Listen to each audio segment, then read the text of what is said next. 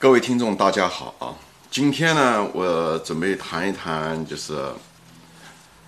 市盈率，再谈一集市盈率啊，加深大家对市盈率的这个理解和认识啊。因为市盈率在很多价值投资者喜欢用这个市盈率来进行估值，作为一个主要工具，但常常把这个工具呢，呃，使用不当，最后造成了投资上的损失啊。或者是该挣的钱没挣到，浪费了时间。就是这一集呢，我想就是加深这个含义是什么意思呢？就是市盈率实际上是市场对企业未来盈利的预期。我再说一遍啊，就是市场对企业未来盈利的预期，他讲的是这个。这里面的两个关键词，一个是市场。第二个是预期，就市场对未来的预期，并不是真正是这么一回事情，哎，也不是未来的企业的盈利，是市场这么认为的啊啊，比方是说，一般的情况下，我们都知道啊，就是正常的情况下，呃，比方说，呃，一般的市盈率，比方是说十，也就是说，十年可以回本，啊，十年可以回本。大概每年的年收益率大概是在百分之七到十之间，那么十年回本啊，这一般的是呃投资做生意的一种基本的一个尺码吧啊，上下都可以有一定的浮动，但基本上是这样子。但为什么有的股票在市场上大量的时候会出现，特别是在牛市中，它会出现市盈率是五十或者是一百，对吧？你在我前面那些。呃，节目中你看到我也谈到了为什么市场上存在一些高市盈率，你也有兴趣，你可以具体看那个啊，嗯，为什么就是有的就市盈率是一百啊？那意思是什么意思？意思说他指望投了钱以后，这个投资一百年才能收回来，市盈率就是多少年回本的概念啊？呃，就是人的一个，你可以市盈率是有多种理解，但是理解都是。都是一个，就是市盈率就像一个体一样的，你看到的，你从正面看、反面看、侧面看，你都是看到它，但是侧重点不一样，对不对？我觉得纠正一下大家的认识啊，很多东西都是这样，所以你可以把市盈率从正面看的时候，你按照它的定义，对不对？价格除上当下的呃净利润，对不对？那就是告诉你多少年可以把你的那个本钱嗯投资成本收回来，对不对？你从侧面看的时候，就是今天我们讲的是市场对这个企业未来的一个预期，对不对？他预期他觉得，呃，我应该给他一百，他给他一百的时候，并不是说他指望一百年才能收回来，他实际上在预期什么呢？他预期指望这个企业未来的利润会比现在多，所以不需要十年就可以把钱收回来。他觉得这个利润增长会越来越快。他说的是这个意思，所以预期就是市盈率如果给的很高，当下的时候如果市盈率给的很高的意思，说市场认为不需要十嗯十年，啊，否则的话他应该给的更低才，他给了一百，说明他说认为未来以后挣的钱会挣的更多，啊，就这个意思。这里面的这所有的学问也都在这里面，你到底这个企业最后实际上挣的钱比你预期的多还是预期的少？决定了你这个投资成功的关键，呃，一个就是它实际怎么样，对不对？第二个是取决于你预估的时候准确不准确，就是乐是不是过于乐观或者是过于悲观。所以讲的是这个东西，所有的学问都在这里面，就在这啊。比方说说你如果搞得不对啊，大多数人会搞错，就是买这种成长股啊，他会搞错，这就是所谓的成长陷阱。啊，呃，我以后会换专门画一个节目，是说一下的什么是成长陷阱，把它讲得更细一点，因为这是在投资中常投资人常犯的一个错误啊，亏钱的一个主要原因，特别是买那些成长股啊。啊，举个例子，比方一个餐馆，对不对？比方是一个餐馆，呃，正常的情况下，比方这个餐馆每年挣十嗯十万块钱，对不对？那那你你说我投一百万啊，十年把我的本钱回收回来，但。但是如果这个餐馆，有的人看你看到另外一家餐馆，比方说说他现在虽然是挣的是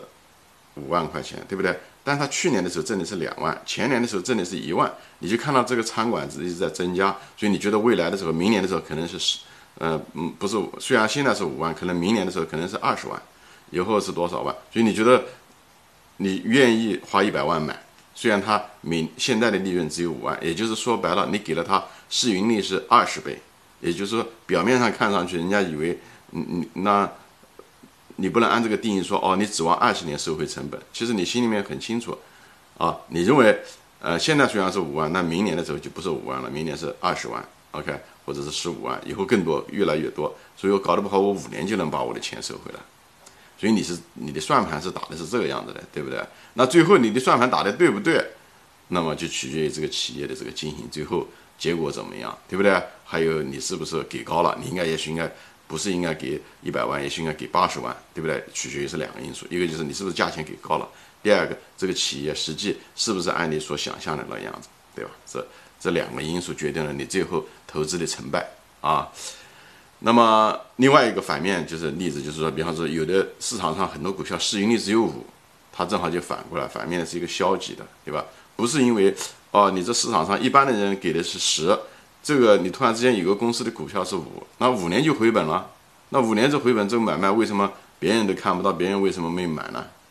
对不对？为什么市场给出的这个只有五呢？那说明市场上大多数人认为啊，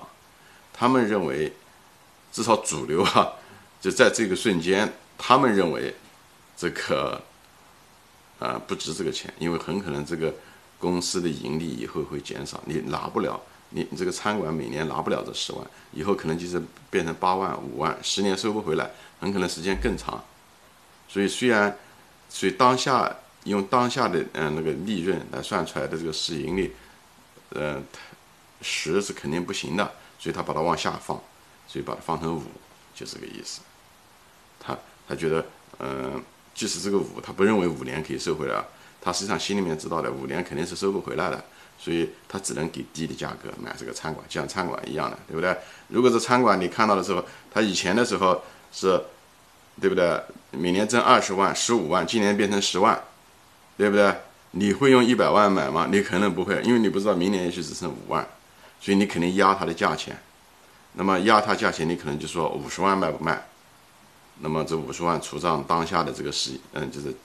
呃，净利润是十万，那就是五，啊。并不是认为你认为五万，嗯，就是五年收回来，你认为时间更长，因为未来的利润越来越少，好吧？所以呢，这个市场上出现各种各样，这就是你去看市盈率，一方面市盈率的定义表面上看上去是，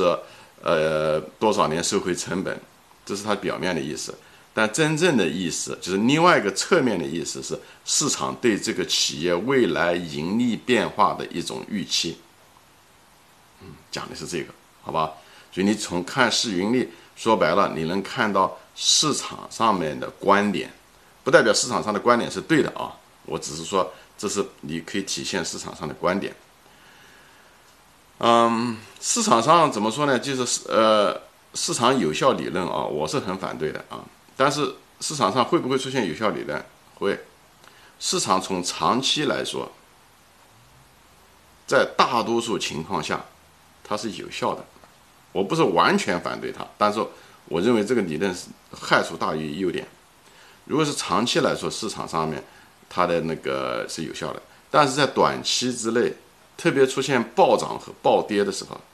它这个价格是有问题的。所以，人们的这个情绪的本身人性的弱点，恐慌容易被放大，又容易从众，容易传播信息时代又传播的很快。所以会造成市场上的买卖的瞬间的不平衡，在这种坏消息的情况下，